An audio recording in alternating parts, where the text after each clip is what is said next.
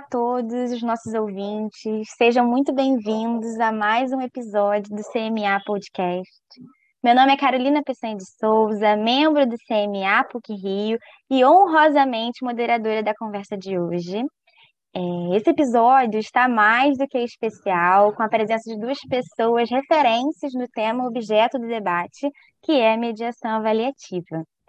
Estão aqui hoje conosco o André Goma de Azevedo, Senior Research Fellow na Universidade de Harvard, professor adjunto do Strauss Institute for Dispute Resolution da Pepperdine University, de, doutor em Direito pela Universidade de Brasília, mestre em Administração Pública pela Universidade de Harvard, mestre em Direito pela Universidade de Columbia, em Nova York, pesquisador visitante da Faculdade de Direito da Universidade de Harvard, do outro lado da conversa está a Gabriela Asmar, mestre pela Universidade de Nova York em jurisprudência comparada, membro do painel internacional de mediadores de CPR e integrante do painel de mediadores de Ombudsman da ONU. Experiência no mundo corporativo com vários chapéus de resolução de conflitos, assim como diretora jurídica, diretora de relações institucionais e ouvidora.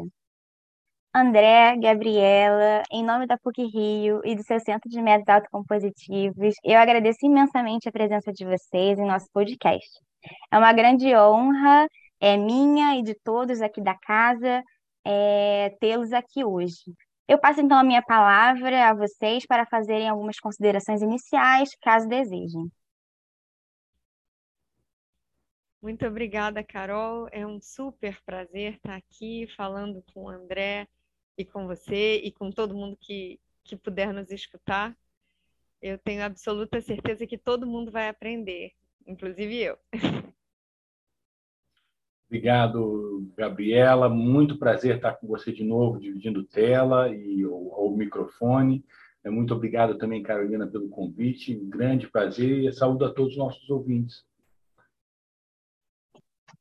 Perfeitamente, obrigada. É, conforme já adiantado, nós vamos conversar a respeito da prática da mediação avaliativa no contexto brasileiro. E como temos muito assunto a respeito desse tema, eu já gostaria de começar com uma pergunta que eu acredito que talvez seja a mais importante para darmos um pontapé inicial no assunto, é, e ela será destinada para os dois, ok? Por favor, é, se complementem da forma que vocês acharem melhor, é, que é o que é a mediação avaliativa é, e de que forma ela se diferencia dos outros estilos de mediação. André, eu me apresentei primeiro, então você começa essa. Estilo tá mediador. Bem, com prazer, com prazer, Gabriela. Olha só, quando se fala em mediação avaliadora ou avaliativa, a gente sempre faz referência ao texto é, seminal do professor Len Riskin, tá? que saiu publicado na Harvard Negotiation Review de 96. O é, que, que esse texto fala? Ele faz uma matriz de classificações de mediação, de mediação ampla, restrita, facilitadora, avaliativa, né? com a ideia de que os mediadores eh, têm orientações. Então, um mediador pode só estimular a parte para que ela pense em saídas, é, pense em como pode compreender melhor o contexto fático no qual se encontra, e aí, em função disso, é, pensar em, em soluções, em, em, crescimento, em transformação, que é uma mediação facilitadora, assim, em linhas bem gerais, ou pode ouvir de um profissional uma sugestão de saída para um caso. Né? Eu adoro dar um exemplo, um dos primeiros casos que eu observei no meu primeiro curso de mediação, em 98, é, a, o, o, diretor virou para o mediador, que era um, uma juíza aposentada, e falou: Olha, eu só preciso que você me sugira um acordo. Qual é o valor que você acha que eu devo fechar? Porque eu preciso desse valor e eu preciso da sua opinião para poder levar para a minha diretoria. Aí eu vou dizer: Olha, a mediadora, a juíza tal, aposentada, sugeriu X e por isso que eu aceitei X. Então, tão curioso que. É, então, é, essa foi a fala. O curioso é que de lá para cá, o Dan Riskin é um dos pesquisadores ou professores mais difíceis de ser entrevistado e, e, ter a participação em painéis de mediação, porque ele fala assim, olha, eu estou sempre sendo chamado para falar sobre o, o grid de, da Harvard Negotiation Review, e é algo que eu não acredito mais. então, o, o, ponto dele é o seguinte: olha, não existe negócio de a Gabriela é mediadora avaliadora, o André é facilitador, o, o, Joaquim é transformativo, o, o Pedro é. Não, não, por quê? Porque um bom mediador ele vai se amoldar ao caso concreto. Então, ele pode até começar facilitador tá? e mudando na medida em que o caso demandar. E aí ele vai ter que ter sabedoria para fazer isso sem pisar nos calos das partes. Né? Gabriela, te passo a palavra com essa visão panorâmica. Certamente você tem coisas preciosas para acrescentar aí. É, eu queria trazer, é, e a Carol começou falando para a gente focar na experiência brasileira, o que vai ser ligeiramente difícil, porque a primeiro que a experiência brasileira é, vem de outras experiências, né? A gente começou no Brasil, embora a gente tenha criações brasileiras para todas as áreas do conhecimento, mas a gente na mediação começou depois de outras experiências, a gente se baseia muito no que funcionou e também no que não funcionou em outros países. É, porque a gente também aprende sempre, né, pelo que não funciona mesmo que seja para adaptar. Mas, enfim, é, a, é, essa experiência que foi né, é, super bem é, localizada no, na doutrina pelo André, é, vem muito de uma prática americana. Né? A gente tem que entender um pouco, contextualizar um pouco, para evitar um grande risco que muitas vezes a gente observa, de fazer um copia e cola sem entender da onde veio o quê. Né? Na experiência norte-americana, a mediação se desenvolveu enquanto metodologia específica de resolução de conflito a partir de uma prática que se baseia num é, é, sistema jurídico, é, é por isso interessante que o meu mestrado foi exatamente nessa comparação dos sistemas consuetudinário e positivado. É, e no sistema positivado, o juiz tem um papel muito mais de promover acordos do que de escrever sentenças. Até porque, é, primeiro, né, a produção de provas é um negócio caríssimo nos Estados Unidos, não dá para comparar com o custo do Brasil. Isso é, faz com que muitas vezes as pessoas vão ao judiciário só para poder trazer o outro lado para a mesa de negociação, quando não existe um equilíbrio de poder razoável, o judiciário muitas vezes em muitos países serve para isso, né? Para arrastar o outro lado para uma mesa, porque diante do risco do custo de uma produção de provas, que pode ser infinito, é, o outro lado entende que vai ter que sentar para resolver. E aí o juiz se torna muito mais um facilitador daquele encontro, com, obviamente, né, desculpe a, a, abstração talvez exagerada, mas claro que com a iminência da, do segmento do processo, que ninguém é, toma como brincadeira, né, claro, mas o juiz ele, ele tem muito mais flexibilidade pela própria natureza do direito consuetudinário, que é de ler a sociedade mais do que ler a lei escrita, mesmo que ela esteja em vigor, é, se ela não se adaptar a um determinado contexto social, o juiz pode privilegiar a lei daquele grupo social em detrimento do que tenha sido escrito ou decidido para um outro grupo social. E, e aí ele ganha essa flexibilidade, é, uma área de muito mais discricionariedade do que a gente tem no sistema positivado, que, diga-se de passagem, hoje o sistema positivado também caminha a passos mais ou menos largos, dependendo do país, para dar um pouco mais de flexibilidade para o juiz, claro que sem fazer um copia e cola irresponsável, com contextos culturais muito diferentes. Mas, ou seja, quando nos Estados Unidos o juiz tinha já, né, de raiz, essa é, é, experiência de facilitar acordos e entendendo também que nos Estados Unidos os juízes normalmente não são juízes até o final de uma carreira, eles têm um período como juízes e depois eles eventualmente ainda voltam para o mercado com muita força produtiva, né? com muita. Com, com, esbanjando experiência e ainda com a vontade de, de ter uma, uma função no mercado privado. É, muitos desses juízes aposentados do tribunal se colocavam como é, vendedores de soluções privadas de conflito baseadas nessa experiência acumulada.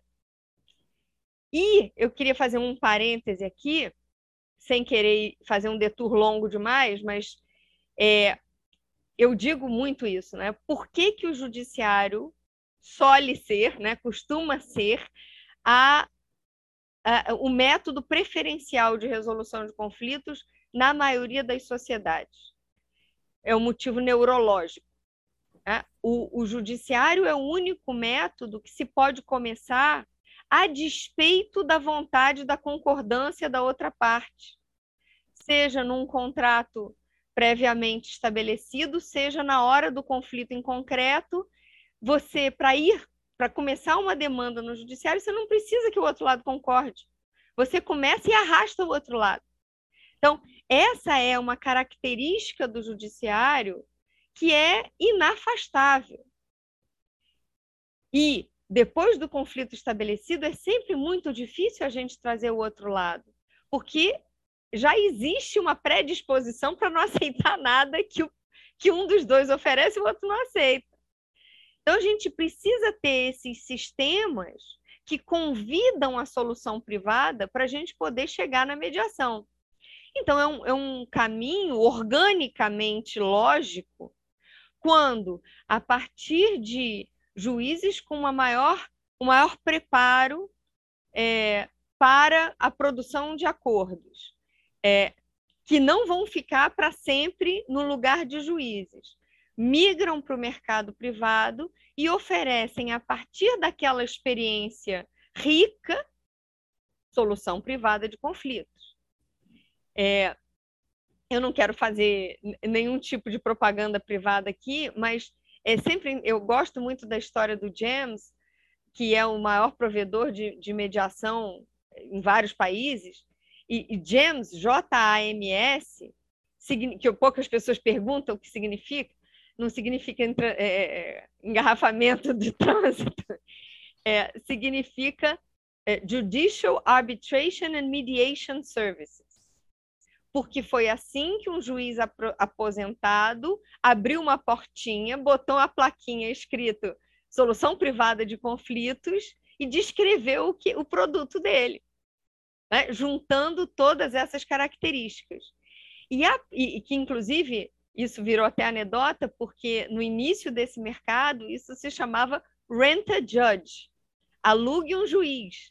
E não tinha nada de antiético nisso né? tinha este contexto, que quando a gente traduz parece que é antiético. Né? A gente vai cair em um monte de outros julgamentos mal informados, potencialmente. É, então, é, é, foi esse fio lógico que começou o processo da mediação privada a, a vingar, digamos assim, é, por esse tipo de profissional que estava ali pronto para entregar uma visão de quem viveu dentro do que é um processo decisório de um juiz no tribunal. Então, quando, e isso é uma coisa muito importante para a gente entender sobre a mediação avaliativa, quando você contrata um expert em alguma coisa para ser mediador, isso não o exime de ser mediador, porque muitas vezes é confundido. Né? E aí a pessoa chega para dar uma opinião é, neutra de um terceiro, que é um outro método. E isso muitas vezes se confunde, principalmente no mundo dos operadores do direito. Né? Então, mas a, a, o bom mediador avaliativo, ele é mediador, ele entende a espinha dorsal da mediação, que é basicamente facilitar uma negociação que continua sendo das partes, pelas partes, para as partes, mas ele traz do expertise dele um, um saber que não é opinião. Ele também pode ser entendido como critério objetivo. Então, quando o mediador avaliativo traz a, a, opinião dele sobre um eventual prognóstico no tribunal ou sobre uma determinada é, é, comportamento de mercado ou sobre seja lá o que for o expertise pelo qual ele foi escolhido, porque é relevante para o assunto em, em mediação, não é opinião, não é prognóstico, é um critério de quem conhece alguma coisa para gerar uma reflexão produtiva nas partes que muitas vezes chegam mal informadas ou tocando de ouvido. E o que ele traz é: olha, a realidade que eu conheço e pela qual vocês me contrataram funciona assim. Vocês já pensaram realisticamente sobre isso? Com todos os desdobramentos que isso traz? Tá? Então, essa é a minha, é a minha visão da mediação avaliativa. É muito interessante a exposição inicial de vocês. Eu tenho certeza que será de grande valia aos nossos ouvintes, principalmente quem ainda não tem muita familiaridade com a mediação e também com esse perfil de mediação que é avaliativo ou avaliadora. É, já é, indo para um lado em que dialoga com o que vocês começaram falando, eu gostaria de perguntar, então, agora direcionando ao André especificamente, quais são os cuidados necessários para que a participação mais intervencionista é, do mediador, que é, de certa forma, uma característica da mediação avaliativa ou avaliadora, não, não ultrapasse o arco da imparcialidade, do princípio da imparcialidade que rege a mediação, ou torne essa resolução do conflito, do litígio, é heterocompositiva. Perfeito. Bom, eu acho assim, tem uma premissa aí que eu tenho alguma dificuldade de ultrapassar, que é a que a gente pode classificar realmente, botar em escolas uh, e, e, separar como se fosse um rótulo, este é um mediador avaliador, ponto. Né? É, então, é, por, por que, que eu comento isso? É, é, muito complexo o que o mercado espera de um profissional de resolução de disputas. Eu já ouvi vários, inclusive juízes aposentados, dizendo o seguinte: o que eu faço não é mediação avaliadora. O que eu faço é a mediação começa e ela termina. O que acontece entre os dois pontos, eu me adapto ao que o caso demanda. Tá? Então, claro que ele domina muito uma série de técnicas diferentes.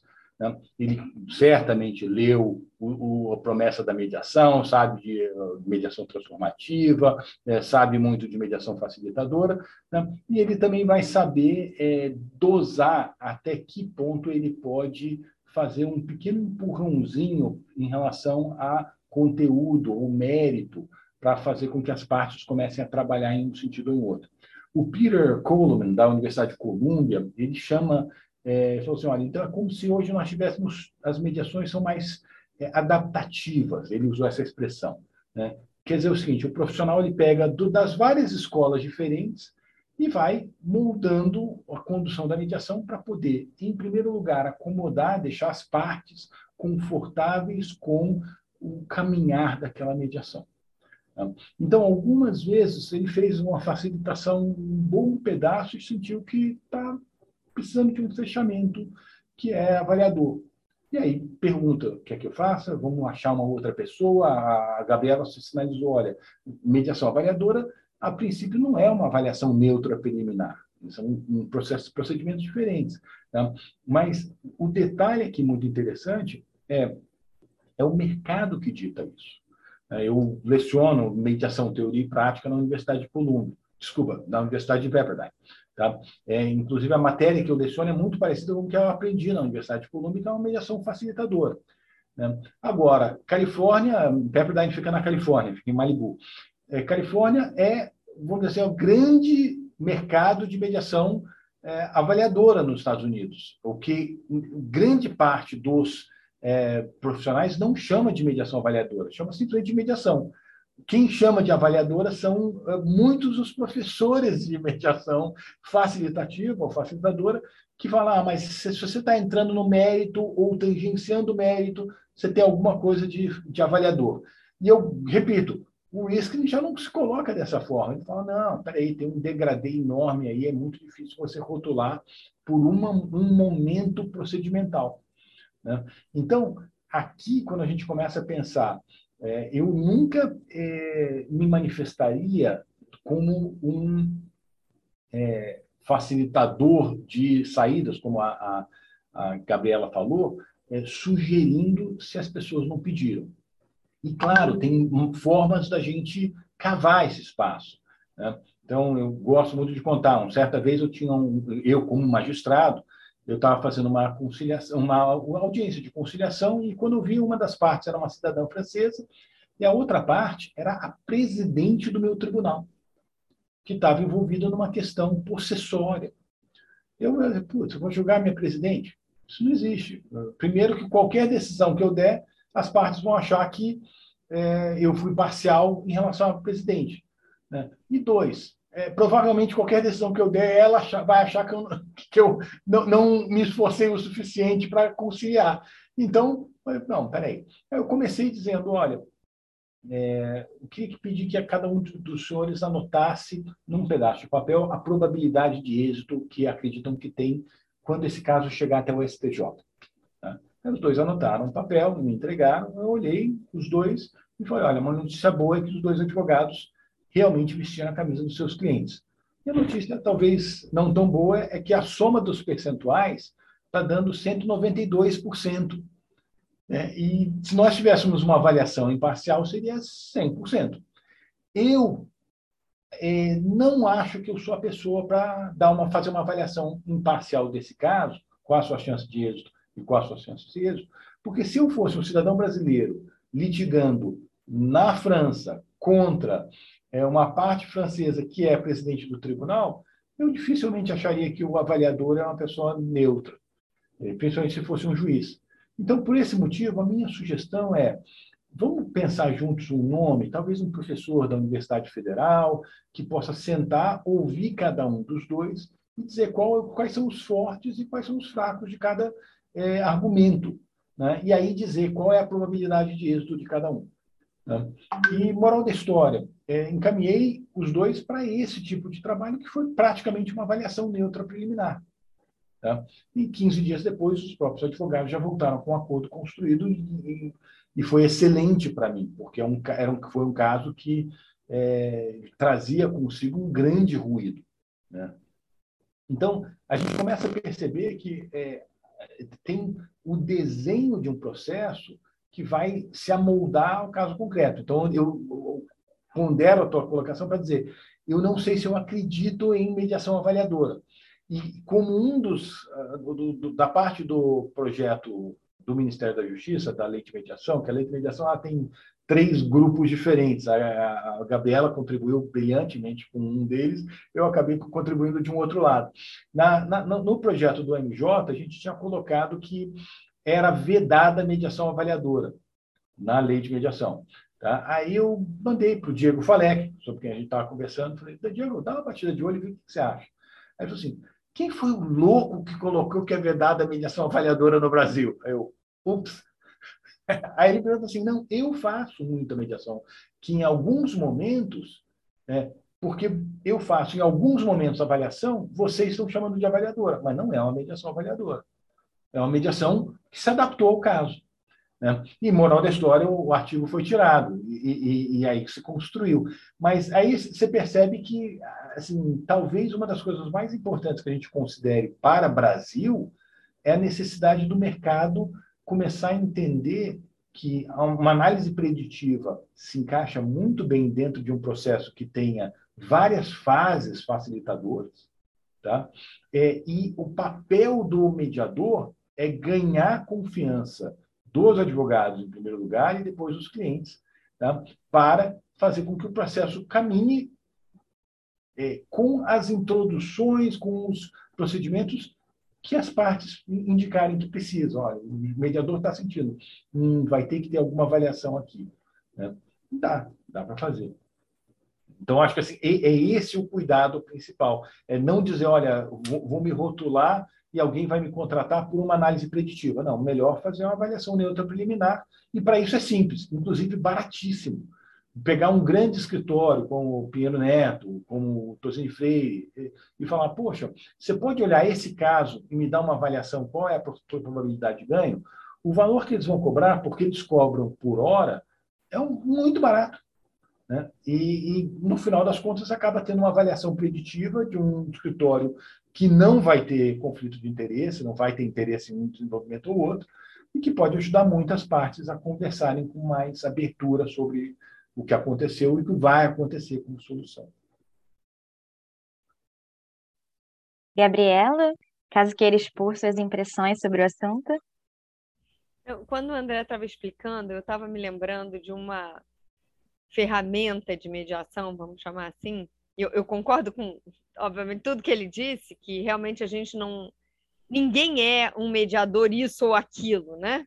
O bom mediador ele tem que ter lá a, a, a canastrinha da Emília dele e, e tirando o que as partes estão demandando só é, nessa questão da, da avaliação, obviamente, se pressupõe que não é qualquer mediador que vai ter essa ferramenta também, porque ela pressupõe um conhecimento prévio de um é, de, da matéria que seja envolvida no conflito. Né? Então, é, não dá para você pegar, não estou querendo de forma alguma é, julgar profissões, mas sei lá, você pega um mediador que é um assistente social de profissão de origem não dá para essa pessoa dar uma opinião sobre uma, uma questão técnica num conflito entre duas empresas de engenharia. Não dá. Né? Se você quer uma mediação que eventualmente possa ter essa ferramenta também, você vai precisar trazer alguém que conhece essa indústria. Né? Enfim, então, quem pode mais, pode menos. Então, enfim, ficam aí as ferramentas. Mas tem uma ferramenta que eu, eu acho muito interessante, eu não quero é, aumentar muito o nosso escopo aqui, mas é uma ferramenta que, ao mesmo tempo em que não é mediação avaliativa, é, ela mostra muito a diferença do que é um julgamento do que é, é essa é, oferta de conhecimentos objetivos a partir de alguém que se mantém na posição de um mediador que é a, o André certamente conhece, aqui no Brasil é, é quase nada conhecida ou utilizada, se chama a proposta do mediador. E é exatamente, eu, eu brinco dizendo que é a extrema unção de uma mediação. Porque do momento em que o mediador fizer a sua proposta né, de, de solução, ele já não pode mais ser mediador. Então, ele, ele pegou um caso que ele começou mediando com toda aquela gama de possibilidades do facilitativo ao avaliativo e chega num ponto final em que as partes estão a um passo de um acordo e travou ali. E exatamente para que elas possam sair com uma solução, e é fundamental que a gente entenda que um caso de família eventualmente pode não oportunizar isso, mas num caso de empresa, não é nenhum sacrilégio você mudar de método de acordo com a necessidade do momento e são pessoas de negócios com a hora contada valendo peso de ouro, com uma agenda que tem prazos e metas que não são negociáveis, que tem que sair dali com uma solução. E muitas vezes, se a gente for muito purista e não quiser ter uma, uma ferramenta um pouco mais interventiva, porque não seria avaliativo, não seria facilitativo, parará, a gente está afastando essas, é, esse mercado da mediação. Né? Isso é muito importante. E a gente pode ter várias soluções para isso, como, por exemplo, complementar com uma arbitragem. Pode ser, né? Ou complementar com uma opinião neutra que, que já seja é, algo que, que traga um insumo para que as partes possam levar para dentro das suas próprias empresas para conseguir o, o que o André contou no caso. Assim, ele muitas vezes um negociador de uma pessoa jurídica, que é um representante dessa pessoa jurídica, ele vem para uma mesa de mediação com um mandato que tem número mínimo e máximo, mínimo nunca, né? Mas que tem número máximo, que tem prazo, né? Que tem condições que são fruto de uma longa negociação interna que para o negociador é mais difícil do que a negociação externa. Porque a carreira dele que está em risco, porque a promoção ou a demissão dele que estão em risco, porque é o, o próximo bônus dele que está em cima daquela mesa, porque ele tem que fazer bonito para a plateia de dentro da empresa dele. E isso ele não pode muitas vezes verbalizar numa mediação, a não ser numa reunião privada, eventualmente. E assim mesmo ele já tem que ter muita confiança no mediador para verbalizar. Então, com todas essas amarras do espaço negocial, eventualmente numa mediação você chega, depois de um longo percurso de, de construção de uma compreensão mútua, você chega num limite que, por mais que aqueles negociadores quisessem ultrapassar, porque já entenderam que o acordo é muito melhor do que o não acordo, mas eles têm essa limitação que eles não têm, eles não têm como voltar para casa e dizer assim, olha, preciso de mais dinheiro. Né? Isso é uma coisa, ó, voltar para casa e dizer assim, ó, não consegui fechar o acordo porque a previsão que nós fizemos aqui não era realista. Depois, na mediação, eu aprendi que realmente o outro lado tinha mais isso, isso e aquilo para botar na conta. É, então, eu vou precisar que vocês aumentem o meu mandato. Né? Ele vai ter um momento muito difícil nessa negociação que ele talvez não queira passar.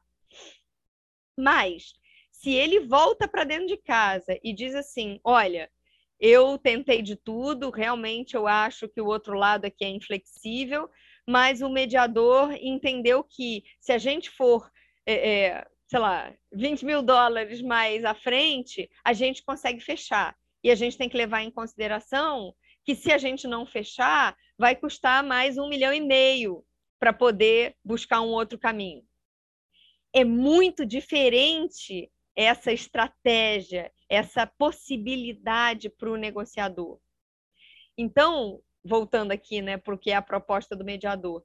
Se a mediação já caminhou muito, né, chegou nesse momento final em que é, falta um passo para fechar, e o mediador sente que tem e sente, não é porque ele acha, é porque ele acompanhou essa trajetória de ambas as partes e, eventualmente, ele tem informações de reunião privada que ele não pode trazer numa reunião pública, mas ele vê um mapa mais completo do que as partes conseguiriam ver sozinhas e pergunta: vocês querem que eu faça a proposta do mediador? E aí elas podem responder sim ou não. Só que ele vai fazer essa pergunta para elas em reuniões separadas. Se ambas responderem sim para que ele faça a proposta, ele vai sugerir um número de fechamento, né, que obviamente fica nesse vácuo entre o que um chegou e o que o outro chegou, e ele vai oferecer esse número para as partes em reuniões privadas, para não expor ninguém. E ele vai esperar a resposta, que tem um prazo. E o que, que acontece com a resposta? Se um dos lados responder não, não tem acordo. E o lado que respondeu não nunca vai saber se o outro lado disse sim ou não. Mas o lado que disser sim, ele sabe que ele disse sim. Se não tiver acordo, é porque o outro lado disse não. Mas o lado que disse não não sabe qual foi o limite de flexibilidade que aquele que disse sim incorreu. Então, você não fragiliza o lado que disse sim diante do outro lado na, na, no próximo passo de resolução que virá, seja uma arbitragem, seja o judiciário. Você não expôs aquele que se é, é, que fez o esforço para tentar fechar. Só que a partir desse momento não há mais mediação, pelo menos não com aquele mediador se houver um epílogo, vai ser num método adjudicativo ou vai ter que trocar de mediador. Porque esse mediador já se expôs, por mais que tenha sido baseado no processo de mediação e não numa opinião dele, mas ainda assim ele já largou demais a corda da neutralidade.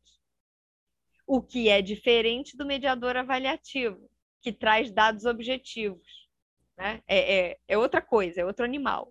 Mas é interessante a comparação, até porque é, a confusão é muito fácil, né? Perfeitamente. É, obrigada aos dois pela explanação.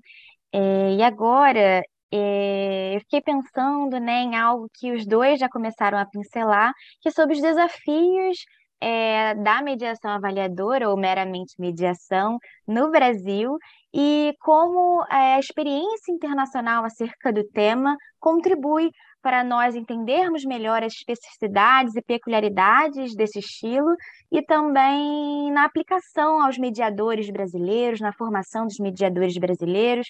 Quais são as impressões de vocês acerca desses desafios e também desse background internacional sobre o tema e como a gente pode usufruir disso aqui no Brasil? Recentemente lançamos o curso de advocacia resolutiva e negociação estratégica pela Escola Superior da Advocacia. Né? Tem uma série de ferramentas que são muito preciosas e que precisam começar a ser incorporadas por advogados, mas também por mediadores. Uma delas é a árvore de decisões. Né? Então, saber sentar e dizer, olha, qual é a probabilidade de êxito? Né? A probabilidade de êxito é esta. Então, vai construir 70% de chance disso acontecer, 30% de chance disso acontecer. E, então, essa ferramenta analítica começa a ter é, uma quantificação maior do valor daquela operação de resolução de disputas. Em muitos casos, isso é muito bem-vindo e necessário, principalmente questões empresariais, questões é, contratuais. Em outros casos, claro, a gente vai ver muito mais uma necessidade de é, um componente é, acolhedor, gestão de é, desenvolvimento de competências emocionais, é, e assim por diante, como seriam algumas outras questões de família. O, o Rodrigo da Cunha Pereira gosta muito de fazer uma referência à, à ferida narcisista que muitas, muitos cônjuges têm quando o outro dá início ao divórcio, né? e que isso aqui muitas vezes entra numa dinâmica muito complexa de resolução de disputas, que a pessoa, por mais que tenha um excelente mediador na frente, não está conseguindo romper aquela, é, ou curar aquela ferida. Né? É, e, curiosamente, eu estou comentando isso por quê? Porque são ferramentas muito distintas, mas nós temos ferramentas analíticas que são necessárias para o uso do mediador. Faço, fiz referência a ele, mas tem alguns mediadores no Brasil, o Diego que é um deles, é, que faz uso de árvore de decisões. E o, o, mais curioso é que, não só lá nos Estados Unidos, como o que foi trazido por esses mediadores no Brasil, o cliente normalmente sorri quando ele olha uma árvore de decisões. Porque ele vira e fala: pô, tá bom, tá, tá estamos colocando no papel os meus pensamentos, está ficando tudo muito mais organizado. Então, ele pode dizer: realmente, fechamos por 600 mil e foi um valor justo. Né? Então, é, o, o, o, ponto que eu concordo da Gabriela é o seguinte: normalmente o mediador mais experiente ele não vai colocar a cara tapa de virar e começar a sugerir coisas que ninguém está querendo saber a opinião do mediador. Né? Ou ainda, uma pessoa que não tem conhecimento profundo de propriedade intelectual começa a dar pitaco. Ele vai se queimar, ele vai ruir a reputação que o mediador tem e constranger o próprio advogado, porque o advogado é quem normalmente escolhe o mediador. Então, ele fala, puxa, como é que eu vou explicar para o meu cliente que esse eh, mediador deu uma opinião não solicitada? Então, raríssimas vezes, um mediador experiente faz isso. Então, o que a gente começa a perceber? Que hoje começa a se formar no, no Brasil um mercado é, que acomoda bem é, outras práticas de mediação que não simplesmente aquelas práticas que surgiram é, por uma falta de opção, opção. Então, só para explicar muito rapidamente, se a gente for olhar por que, que o programa de mediação da Universidade de Colômbia, da Universidade de Harvard, de, de Pepperdine, normalmente leciona mediação facilitativa ou facilitadora. Porque a gente sabe que os alunos não vão sair para fazer avaliação. Ninguém quer a opinião de um aluno recém-terminado de um JD ou de um. Porque normalmente quem é um mediador avaliador é aquela pessoa que já trabalhou em várias é, empresas diferentes, já tem um domínio muito bom e é, é conhecido pela, pela, questão de direito material. Né? Então, entende do assunto. Ah, então vamos chamar e perguntar a opinião. Ah, se não entende, vai virar assim: ó, oh, Gabriela, quem a gente chama para dar uma opinião em relação a quanto vale esse caso? Né? E claro que o Gabriel, como sendo uma super profissional, ela não vai virar e falar, não, não, eu, eu vou voluntariar a minha opinião. Nunca ela faria isso, porque ela já ganhou as partes para ela. Ela vai virar, ah, vamos contratar fulano de tal? Pronto, pronto, resolveu. Né? Então, agora, nas faculdades, seleciona a mediação facilitadora. Por quê? Porque a gente não tem esse profissional no aluno recém-formado. Né? Então, o detalhe aqui é que a gente começa a perceber que o que o mercado espera é um pouco diferente do que os cursos oferecem. Né? E no Brasil também é muito razoável que isso aconteça. Né? Os cursos de mediação eles vão direcionar em um sentido. O mercado começa a ouvir uh, um Marcelo Huck, por exemplo, que é um advogado é, que domina muito e que fala, atua de uma forma de mediação que se inclina para uma mediação avaliadora. Então, a gente percebe que se desdobra nisso. Mas, como considerações finais, queria só parabenizar a PUC do Rio por essa iniciativa, acho que é muito bonita, é um trabalho belíssimo de aproximação com o mercado para entender. Né? É, e, e, saudar, Carolina, aproveitar prazer que é dividir tela com a Gabriela, é, mandar um afetuosíssimo abraço para a Gabriela, esperando que a próxima vez talvez a gente esteja é, fisicamente no mesma mesa. Mas muito obrigado pelo convite, muito honrado. Eu vou só arrematar, eu acho que complementando o que o André falou, é, a gente vê muita resistência dos advogados é, em relação à mediação, tanto porque é, os advogados que hoje são os, os decisores né, dos grandes processos não tiveram a possibilidade de conhecer a mediação quando estavam em formação, né? então eles foram buscar é, a, o conhecimento de mediação para poder atuar em mediações, porque isso se torna cada vez mais é, inevitável e então eles vão buscar esse conhecimento como estrangeiros, né? É a mesma coisa do nativo digital e a galera da, da minha idade que teve que aprender a mexer com o computador depois de uma certa idade. Não dá para comparar a fluência que a gente ganha quando a gente tem esse tipo de oportunidade de crescer com aquela compreensão. Ou seja, olhando para o Brasil de hoje, com os advogados que realmente lideram, ainda se sentindo um pouco estrangeiros na mediação. E isso mudando muito rapidamente, graças a Deus, mas ainda temos esse cenário. É, a sofisticação de uma mediação é, que inclui todo o espectro de possibilidades, até o avaliativo, assusta um pouco. Porque quando a gente começa a aprender sobre mediação, como o André disse muito bem, vamos começar pela facilitativa, porque é, é a base, né? Então, adicionar essas outras possibilidades e camadas vem com o tempo. E aí a gente não pode olhar só para o la creme de la creme do mercado, é, mas olhando para o mercado né, múltiplo é, de possibilidades Brasil inteiro afora. Vamos começar pelo começo, e um mediador, por outro lado, que não saiba colocar é, a possibilidade da mediação, que a mediação avaliativa traz, de trazer é, é, informações como dados objetivos, de fazer uma proposta do mediador. Chega um, um mediador que não sabe fazer isso direito, ou chega um advogado que ainda está engatinhando no, na compreensão do que seja mediação, é, a experiência não vai ser boa.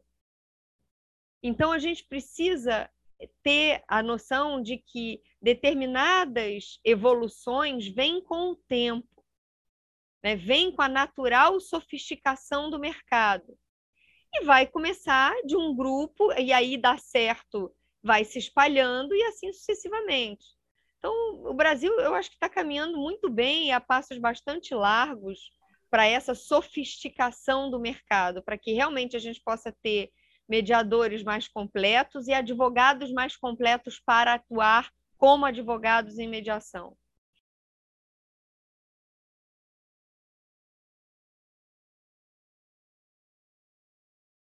Carol, toda a equipe do CMA e André, é, eu agradeço imensamente a possibilidade de ter um, uma conversa de tão alto nível, de tanta tanta troca de, de ideias que são complementares, é, por conta das nossas experiências complementares.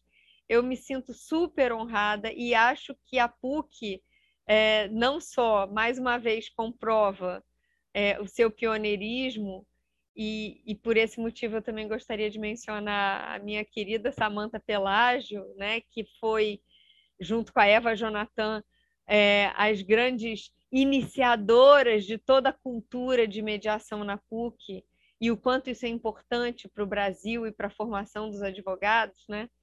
É, então é, é, um prazer poder estar aqui num pedaço dessa trajetória. Já estive em outros, espero estar em mais outros, é, porque eu entendo que isso é evolução, né? É, a gente está participando da, de uma história em evolução constante. Não é para a gente achar que já chegou em algum lugar, é para a gente só se alegrar com o que já foi caminhado para continuar caminhando. E isso é fundamental. o nível de pergunta que vocês fizeram foi excelente, demonstra que vocês já estudaram o assunto. E tenho certeza que isso também vai se refletir na prática de vocês das competições de mediação. Muitas vezes, as competições de mediação são voltadas para é, é, assuntos empresariais, né, pela própria natureza das competições, que sempre andam para e passo com a arbitragem.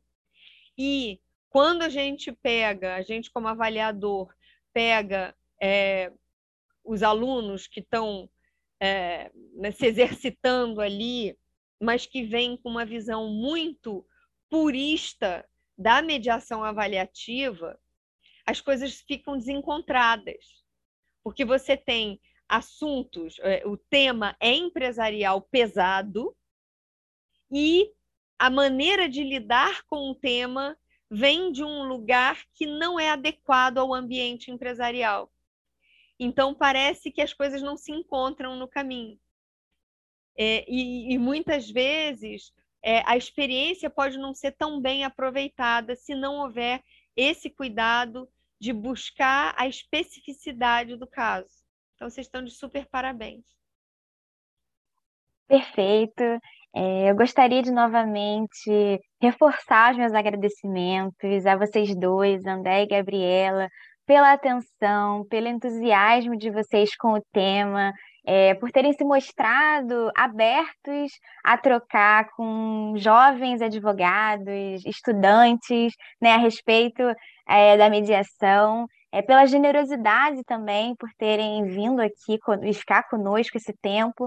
É, obrigada a todos os nossos ouvintes também por nos acompanharem durante os nossos episódios.